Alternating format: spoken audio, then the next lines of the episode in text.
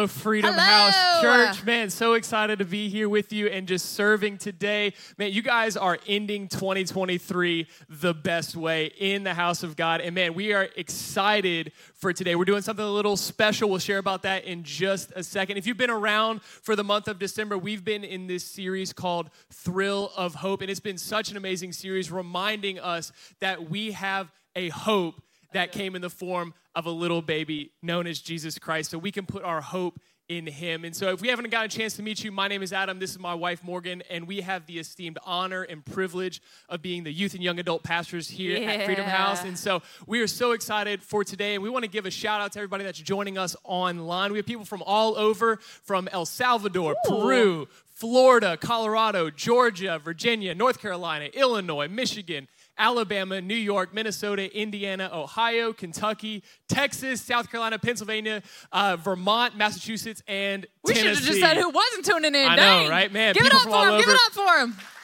Always love to see us. people that are tuning in from all around the world, that the reach is extending beyond these four walls and is impacting people all across this globe. So thank you for joining us today. Yes, thank you for joining us, everyone. And if you're new to Freedom House, we do something really special here, really different.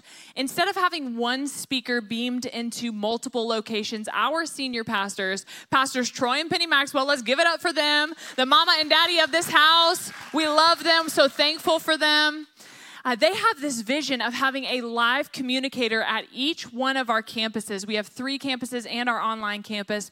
And so uh, that's really special and really unique if you don't know that, that a lot of people aren't doing that. It gives you a fresh word of God every single week. Also, you get to meet the people in the lobby after service, something really special. So we actually don't have one communicator today. We don't have two, three, four. We have five communicators today. What? Tell us about it. It's one of my favorite things that we get to do. Basically, we call it a five on five. So if you haven't been around for a five on five at Freedom House, here's how it's gonna go. We have five different people that are gonna come up and they're gonna share a testimony. They're gonna share a word that God has laid on their heart for you. And they each have five minutes to speak. And so when it gets down to one minute left in their time, they're gonna see this. Bam. And then the one minute drill kicks in. They're going to keep going. And then Adrenaline. with 30 seconds left, they're going to see this.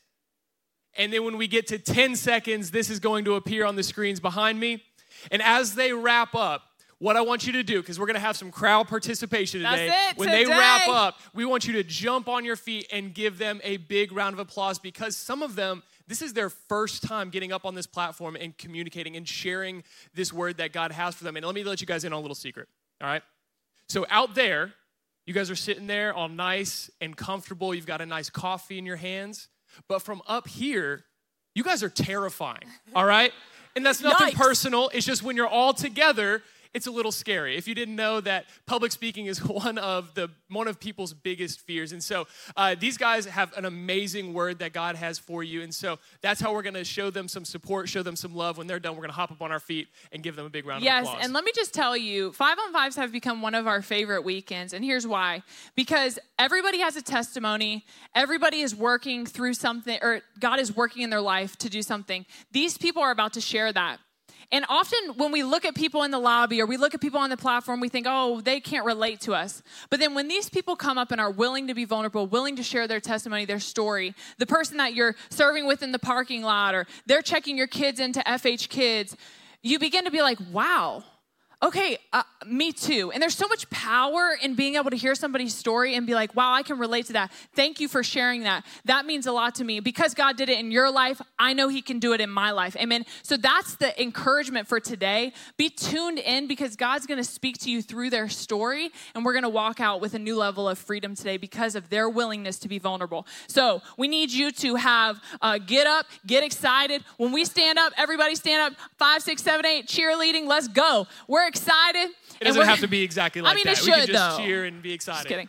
All right, so y'all already know I can get excited. All right, so we are excited to introduce our first speaker. Let's get it going. Okay, she is an incredible woman of God. She's a wife, she's a mother of two, and she and her husband have a special place in our hearts and in the hearts of many of our young adults because they are incredible life group leaders for our movement young adult ministry. Can you stand to your feet, everyone, and welcome to the platform, Jade Baldwin.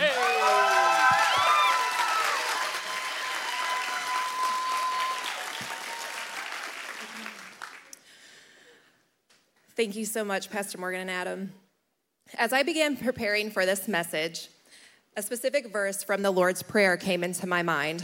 Psalm 23, verse 4 says, Yea, though I walk through the valley of the shadow of death, I will fear no evil, for thou art with me.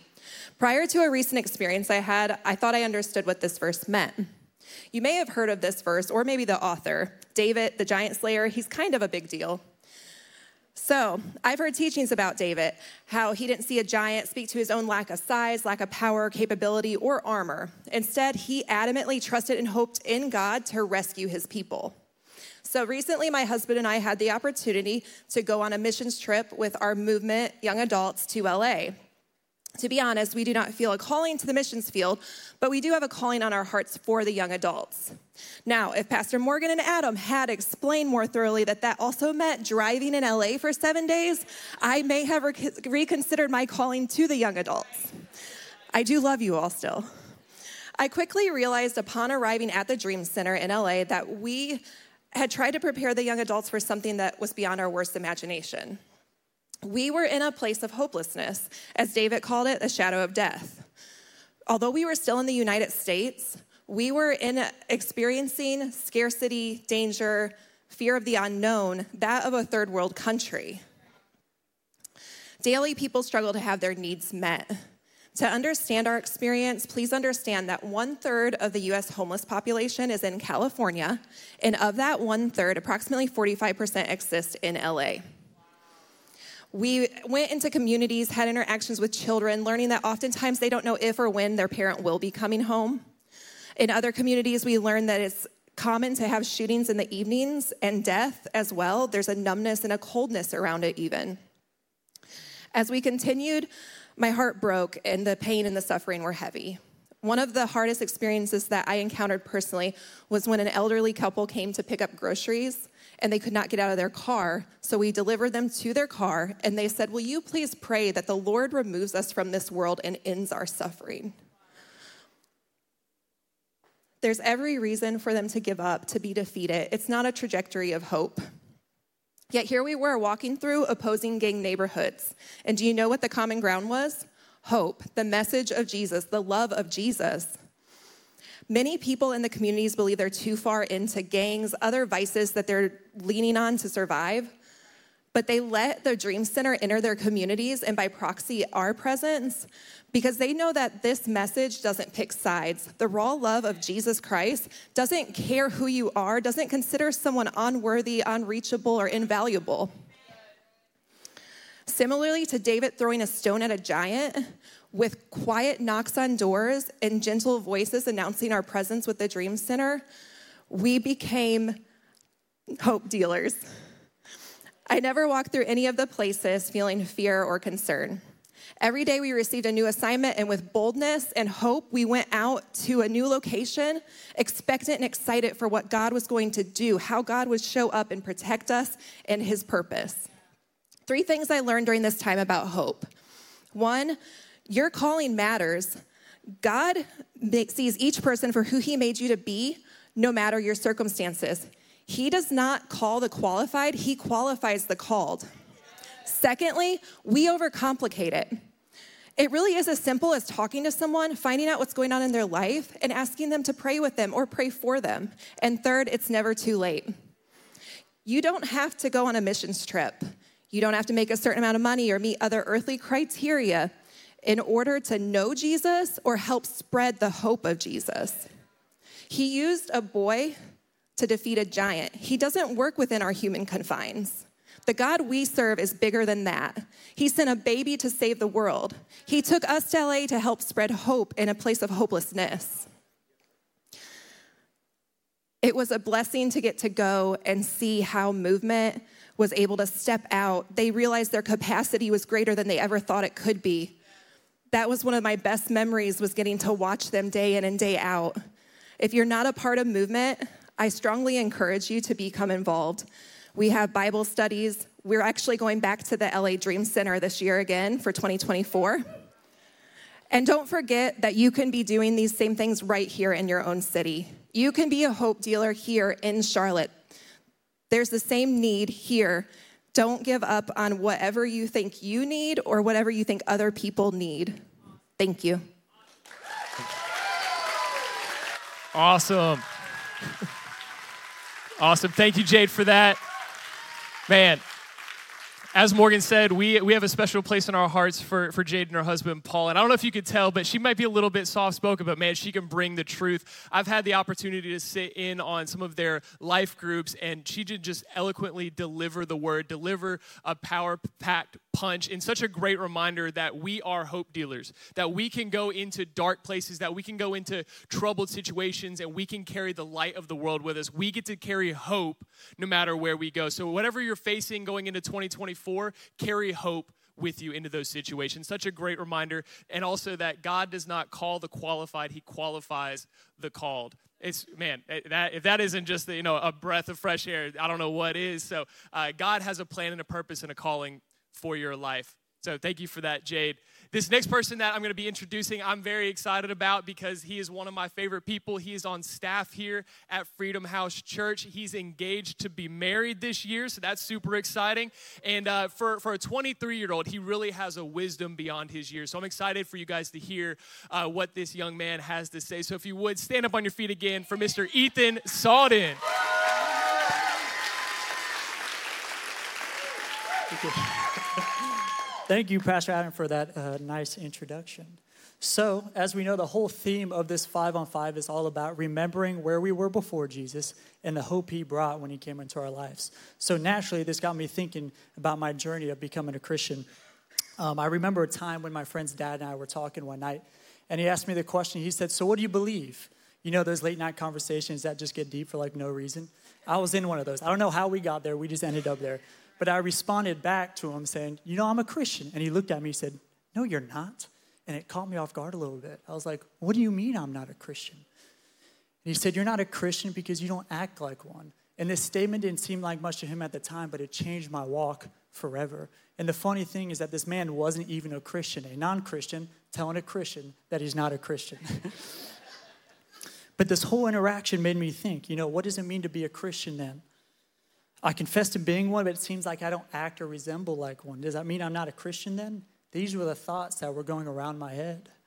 But over time, I learned that being a Christian is someone who puts their faith in Jesus and follows his example, someone who obeys his teaching and his commandments. You see, before I believed in Jesus just as my Savior, but I did not make him Lord of my life. And there's a big difference between Savior and Lord.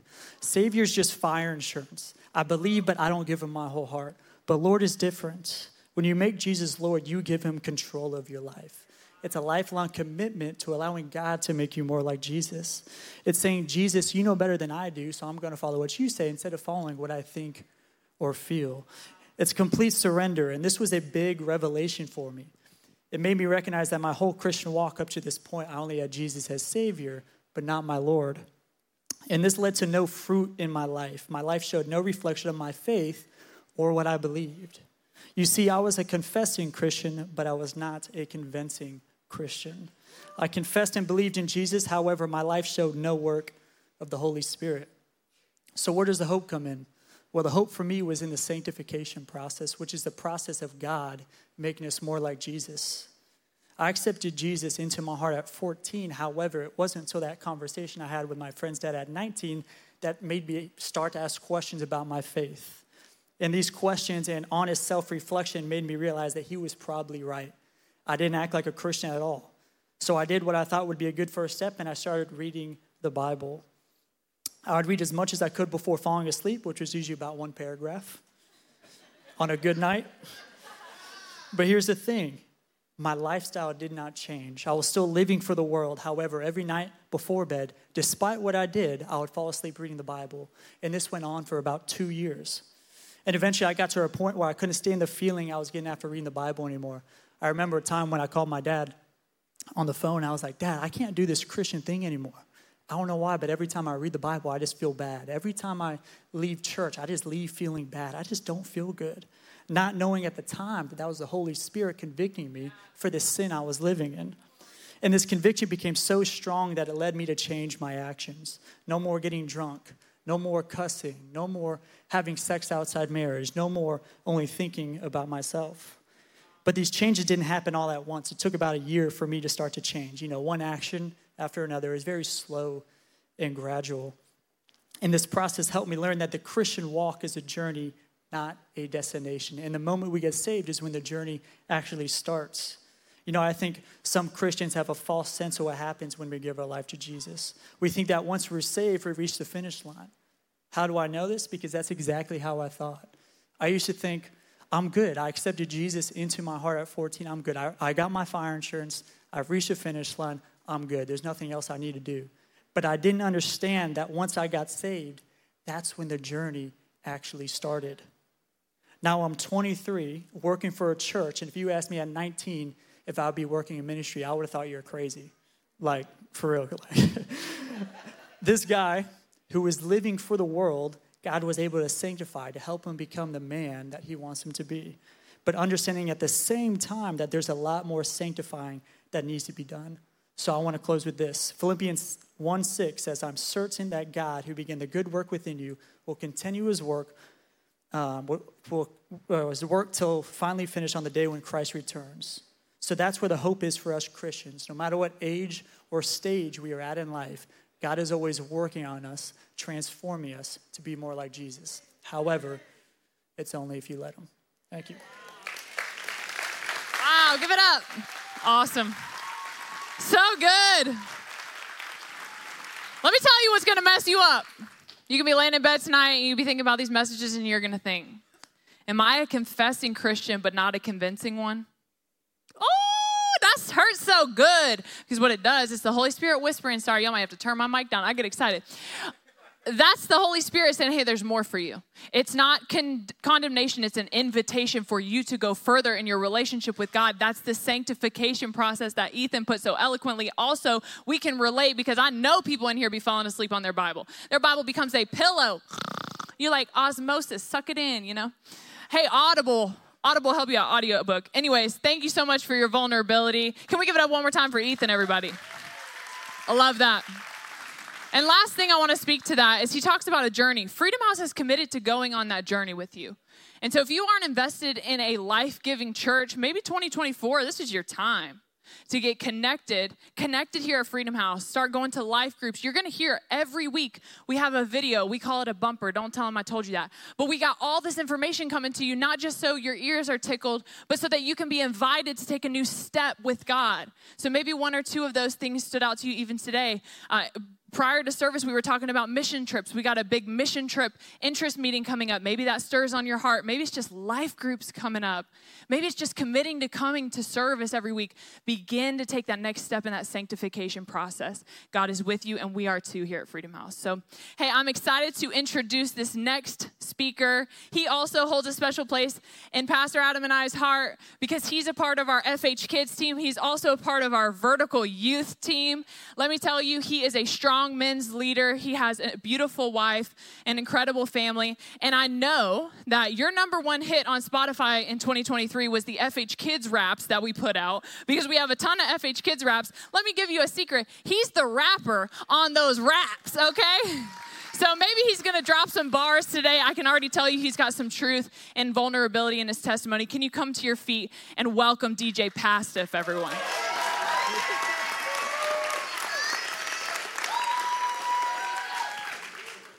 Thank you for that awesome introduction. So there I was, standing in the middle of the road, in the middle of the night, staring down the headlights of a semi truck, ready to end my life. So, how did I get there? Well, when I was a teenager, I grew up in a big school. I had a lot of friends. I played sports. But the problem was, is I always relied on the awards, the achievements, and the opinions of others to dictate how I felt inside to dictate who I was as a human being. And the big problem with that is, is when you put your trust and your faith in others and in, and in accolades, you don't ever become fulfilled, right? So I was never fulfilled, but I didn't know that. So until I got to college and I started to find out what drugs and alcohol were, it was very easy to start to use that to fill a void that I had that I didn't even know that I had. Started to feel very hopeless in life. I felt like I had no purpose at all. So I lived that way into my 20s, bouncing from job to job, friends, friends here and there, whatever, partying. But see, it never really went away, that loneliness and that hopelessness. So when I got into my mid 20s, I'm from Syracuse, New York. I decided to move down here to Charlotte, North Carolina to try to run away from the problems that I had put myself in. Now, as most of us know, we cannot run away from things that we feel, right? But for some reason, I thought I could. But see, alcohol, that travels too. Drugs, they travel too. So I found all that down here in Charlotte as well. And still causing myself pain and harm, I decided to keep down this path of life. But see, I ended up meeting my now wife. That's for her at 28 years old. And when we met, she had two young boys, and she was living with her mother, who at the time um, had cancer.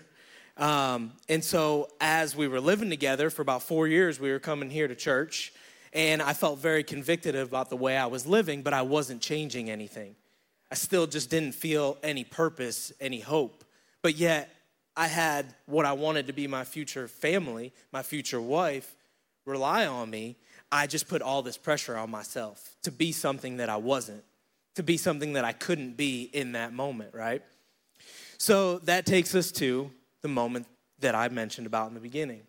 So one night, after her mom had tragically passed away from cancer, right before we were supposed to get married, I had drank and drank and drank months leading up to that. And it all came to a head one night when, for some reason, I felt it would be a good idea, months leading up to that, to try to talk to other women, to push away the family that had been there for me for the last four years, five years. So she knew that. So she went through my phone. She decided to find all this stuff and, and confront me about it. But we ended up outside arguing. And after everything she'd been through, you think I'd have a little sympathy for what mistakes I had made, but I didn't. So we ended up kind of wrestling over my phone and ended up kind of falling on the ground and and again i was drunk so i just remember wrestling it away from her and and thank god i didn't physically harm her. But in that moment i felt so ashamed and so embarrassed that i i didn't know what else to do but just try to run away. And i thought to myself man if i just leave or end it all then i would save so much grief for the people that were in my life in that time, the ones that I had hurt the most that I loved. So I ended up in the middle of the street, staring down a semi truck coming at me and thinking to myself, if I just stand here and take it, I don't have to worry about hurting anybody anymore. But something pulled me away that night. And I really believe that that was Jesus pulling me away from that semi truck. And for some reason, she let me back in the house but I did end up getting back in, falling asleep, and waking up the next morning to a notebook that she had got me to take here to church. And the verse said, Jeremiah 29 11, For I know the plans I have for you, declares the Lord plans to prosper you and not to harm you, plans to give you hope and a future. See, I didn't realize I had hope in a future for 30 something years. I, God put people in my life that I loved and cared about, and I still didn't realize that I had something to live for until Jesus performed a miracle in my life, taking me away from something that I thought I didn't deserve to have, which was my own life. I never thought that I deserved to have a good life. I never thought that I deserved to have a good family, but for some reason, it took me to hit that rock bottom night and Him to pull me away to say, you know what, DJ, this verse tells you you have hope in the future. So today, I want you to know that you also have hope and a future. Awesome. Man. It's powerful stuff when we share our testimonies about what God has done in our lives. And to reiterate what he said, Jeremiah 29 11, for I know the plans I have for you, declares the Lord. Plans to prosper you, not to harm you, to give you a hope and a future. If you're sitting in this place today, if you are drawing breath, God has a plan for your life. It doesn't matter what you've done, doesn't matter what last night looked like. Doesn't matter even what you're going to do in 2024. God has a plan and a purpose for your life. And if, has to, if He has to pull you out of the way of a semi truck, He will to fulfill the plans and purpose that He has in your life. So today, I want you to know that there is hope. There is hope for you, and God has good plans for you. DJ, thank you for sharing that testimony.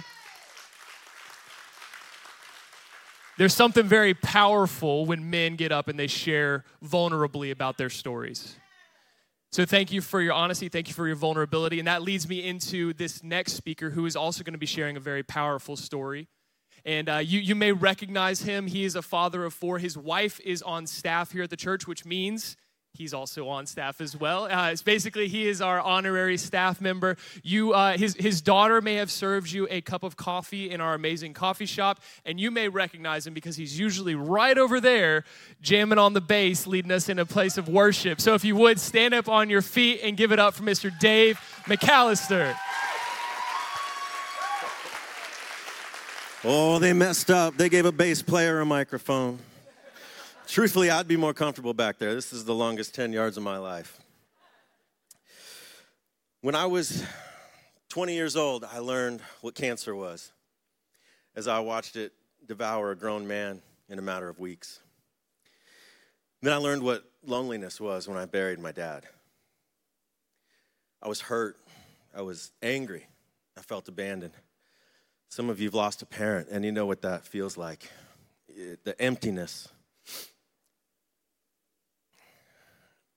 Then, six years later, I learned that I was the product of an affair, and the man that I buried wasn't actually even my dad.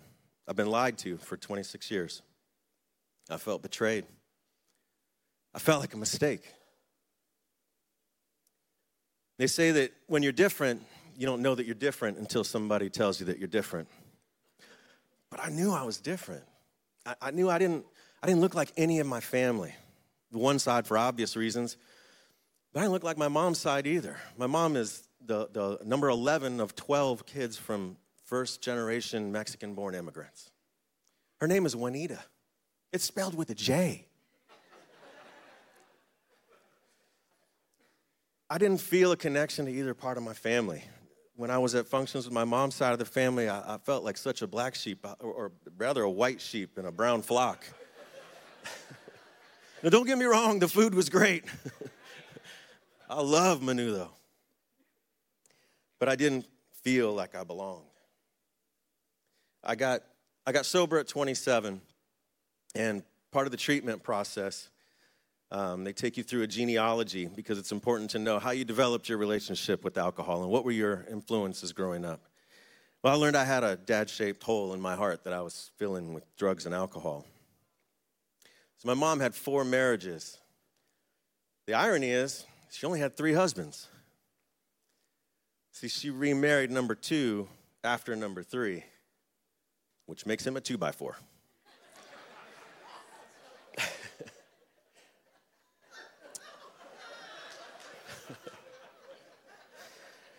so the first 26 years of my life was affairs, abandonment, abuse, and divorce.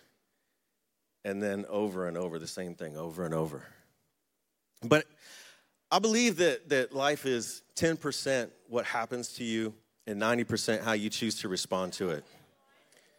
And I was not going to be a victim of my circumstances. So I had my first breakthrough after I got saved. I found myself at a, a men's conference, and in the back of the room there was a little book sale, and I found a title called uh, a book called uh, "Losing a Dad and Finding a Father."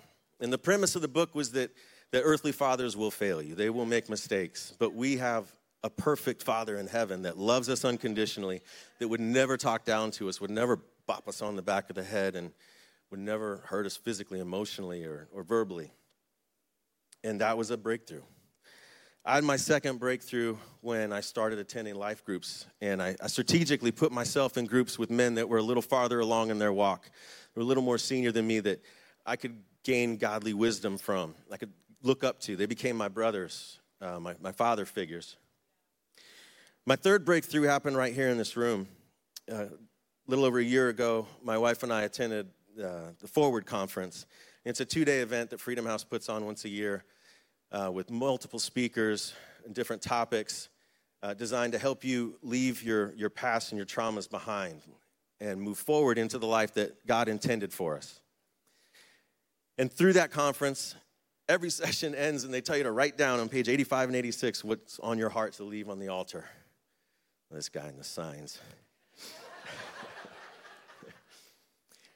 and I didn't write anything down. I got to the end of the, the, the weekend and I had empty pages, but I got to the uh, mother and father wound section, and all of a sudden I filled it up. Two pages with small print, filled it up. And I left it here at the altar.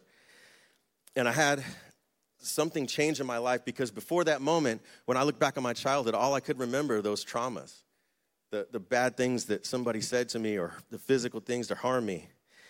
And after I did that, I was suddenly awakened and I could remember family vacations and the fun things that we did and bike rides and lake days and camping trips. And there's freedom that I found in that process, and there's freedom for you too. So, my prayer is that my story can help someone, even if it's just one person. Every horrible thing in my childhood would be absolved and worth it if I could just help one person. So, maybe you have something on, on your heart, something in your, your life that you need to leave behind. And you don't have to wait until the next Forward Conference. You can leave it right here today. Thank you. Awesome. So good.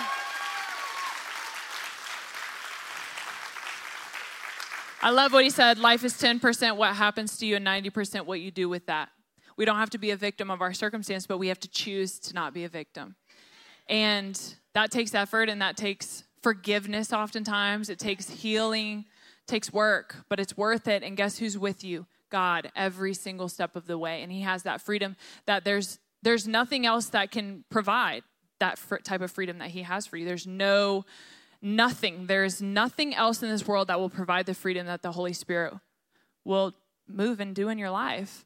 And I love what he said about leaving things at the altar because we all have things we need to do that with. Maybe it's not that large of a trauma, but maybe it's control. Maybe 2024, you got to relinquish control. Maybe it's fear, a mindset of a mentality of I can't do it, or what if something happens. We all have those things in our lives. And when we leave them at the altar, what does that mean? That just means we say, Hey, God, I can't do this anymore. I'm going to take that thing and I'm going to replace it with you and with your presence and with your word. And we don't have to do that on a Sunday. You could be doing that in the kitchen, washing dishes on a Tuesday. It doesn't matter because guess what? God's with you, He's for you, He's got you. And so, yes, we come together in these environments, and that's a perfect opportunity for you to take those things and put them at the feet of the cross. But know that every single day of the week, you can do that as well. Thank you. Can we give it up one more time for Dave and his story? And I get to introduce our final speaker. She also has an incredible testimony that I can't wait for you to hear. She is a wife. She's a mom of four. So you know she knows what she's talking about, okay? She's been there, done that four times. She's got the wisdom. And she's got such a good word for us today. She and her husband are leaders here at our central campus, and I can't wait for you to hear what she has to say. So, would you jump to your feet, please, and welcome Melly Rose Page to the platform? Thank you. I don't think I'm that wise, but my kids think I'm Google. Um, all right. This person's crazy. Have you ever thought that about somebody? Be honest in church. Yeah, we all have.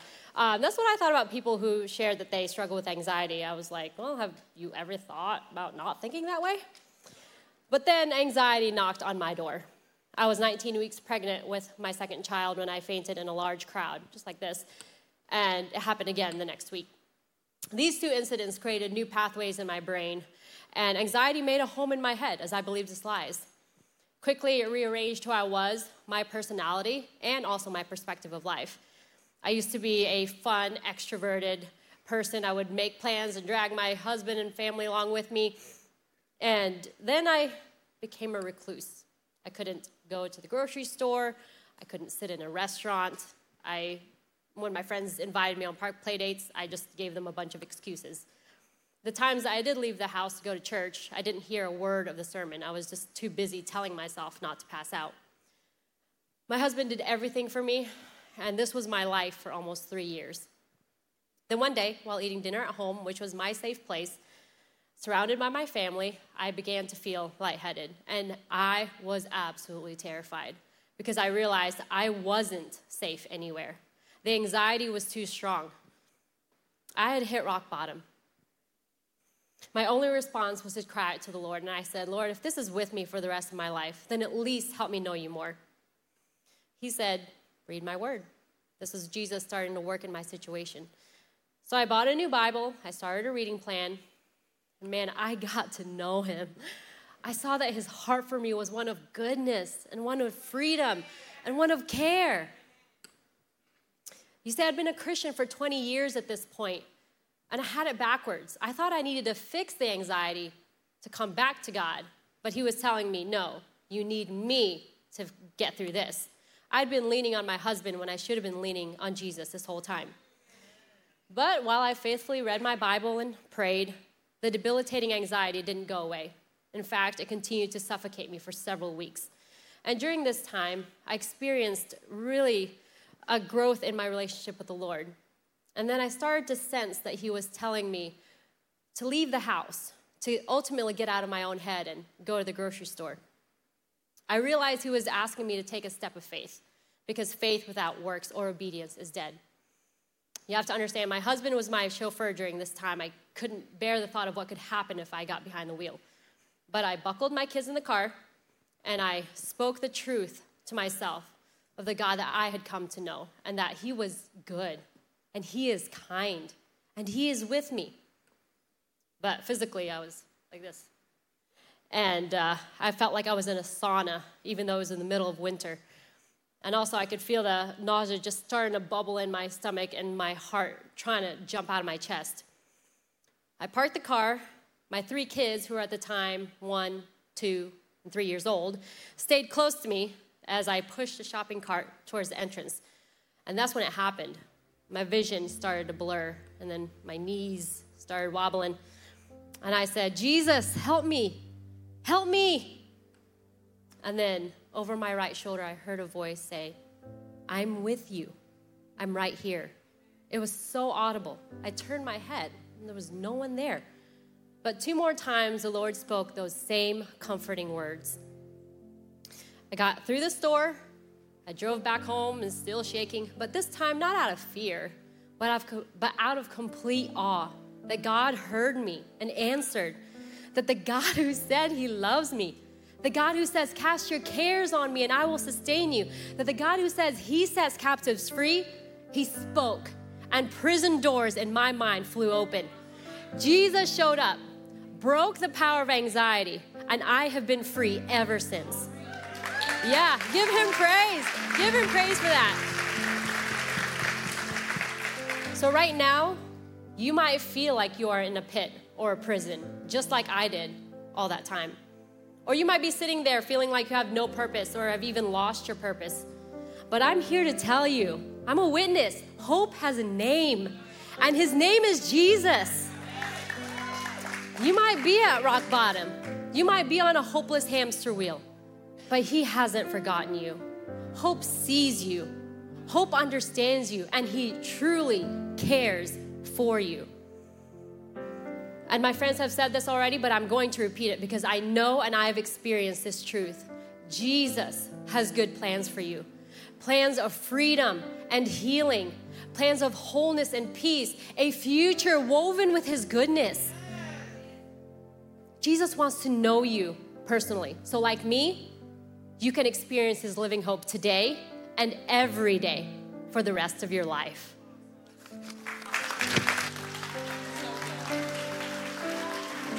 Man, Amazing. so good. You can stay standing. We're going to wrap up. Thank you, Melly Rose, for that. And I mean, she put it so eloquently that Jesus has hope for you today. And I think we said this earlier in service. We don't know your situation, we don't know your circumstance. God does. He knows it even better than the intricacies better than you do. And He's here for you today. And He wants to meet with you today. He wants to heal those wounds in your heart, begin that journey of sanctification with you today. So if you'll bow your head and close your eyes, there are two groups of people I want to pray for today. I want to pray first for anyone in here who, during any of those five messages, felt a stirring in their heart. That's the Holy Spirit. The Holy Spirit maybe was saying, Hey, that, that statement of, Are you a confessing Christian but not a convincing one? Maybe that's something we need to work on this year. Maybe, maybe the Holy Spirit was stirring when Dave was talking about his father wounds, and the Holy Spirit wants you to begin to seek healing in that area. If you had a stirring in your spirit today and you want to respond to God, say, Hey, I hear you. I want to talk about this more. I want to take a next step towards freedom in my life. I want you to place your hand on your heart. And then if there is anyone in here who has not yet accepted Jesus as their Lord and Savior, there is no better way on December 31st, 2023 to end the year than to step into a new relationship with Him. And you may have stepped into it before and walked away. This prayer is for you. You may be unsure, oh, this prayer is for you. And if this is the first time that you're hearing about a God who loves you, who loves you so much, He sent His Son for you to die on a cross, a sinner's death, this death we deserve just to have a chance for a relationship with you and now jesus is alive and ready to move in our hearts. If if that's you today and you want to accept jesus for the first time or the 10000th time i want you to place your hand on your heart as well. And that is a small action to say hey god i see you i hear you. And this prayer we're about to pray it's from me to you. So let's pray together out loud so you can hear it with your own ears. Say dear jesus thank you for being born on christmas day for living a perfect life, for dying a sinner's death, and rising three days later for me. I accept you as my Lord and Savior, and I will serve you and honor you all the days of my life. In Jesus' name, and let me pray for you. God, I thank you so much for the Holy Spirit moving in this moment. Holy Spirit, you're so good.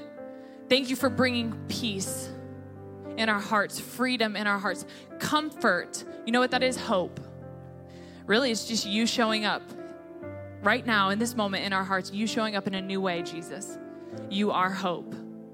And that creates a thrill in us that there is a future for us that you have. And we commit in 2024 to pursue that to stay faithful to that. Some of us in here today need to commit to coming to church every Sunday. Maybe you were doing it 1.2 times a month. It's time to do it every Sunday. Maybe there are people in here today who need to sign up to serve, who need to get in a life group when they begin in just a few weeks. Lord, I pray they have the courage today and the conviction today to do that, knowing there's freedom and that we are here as a Freedom House family to walk alongside them. We love you, Jesus. We thank you in advance for all the good that's to come. In your name, amen. Amen. Amen. Awesome.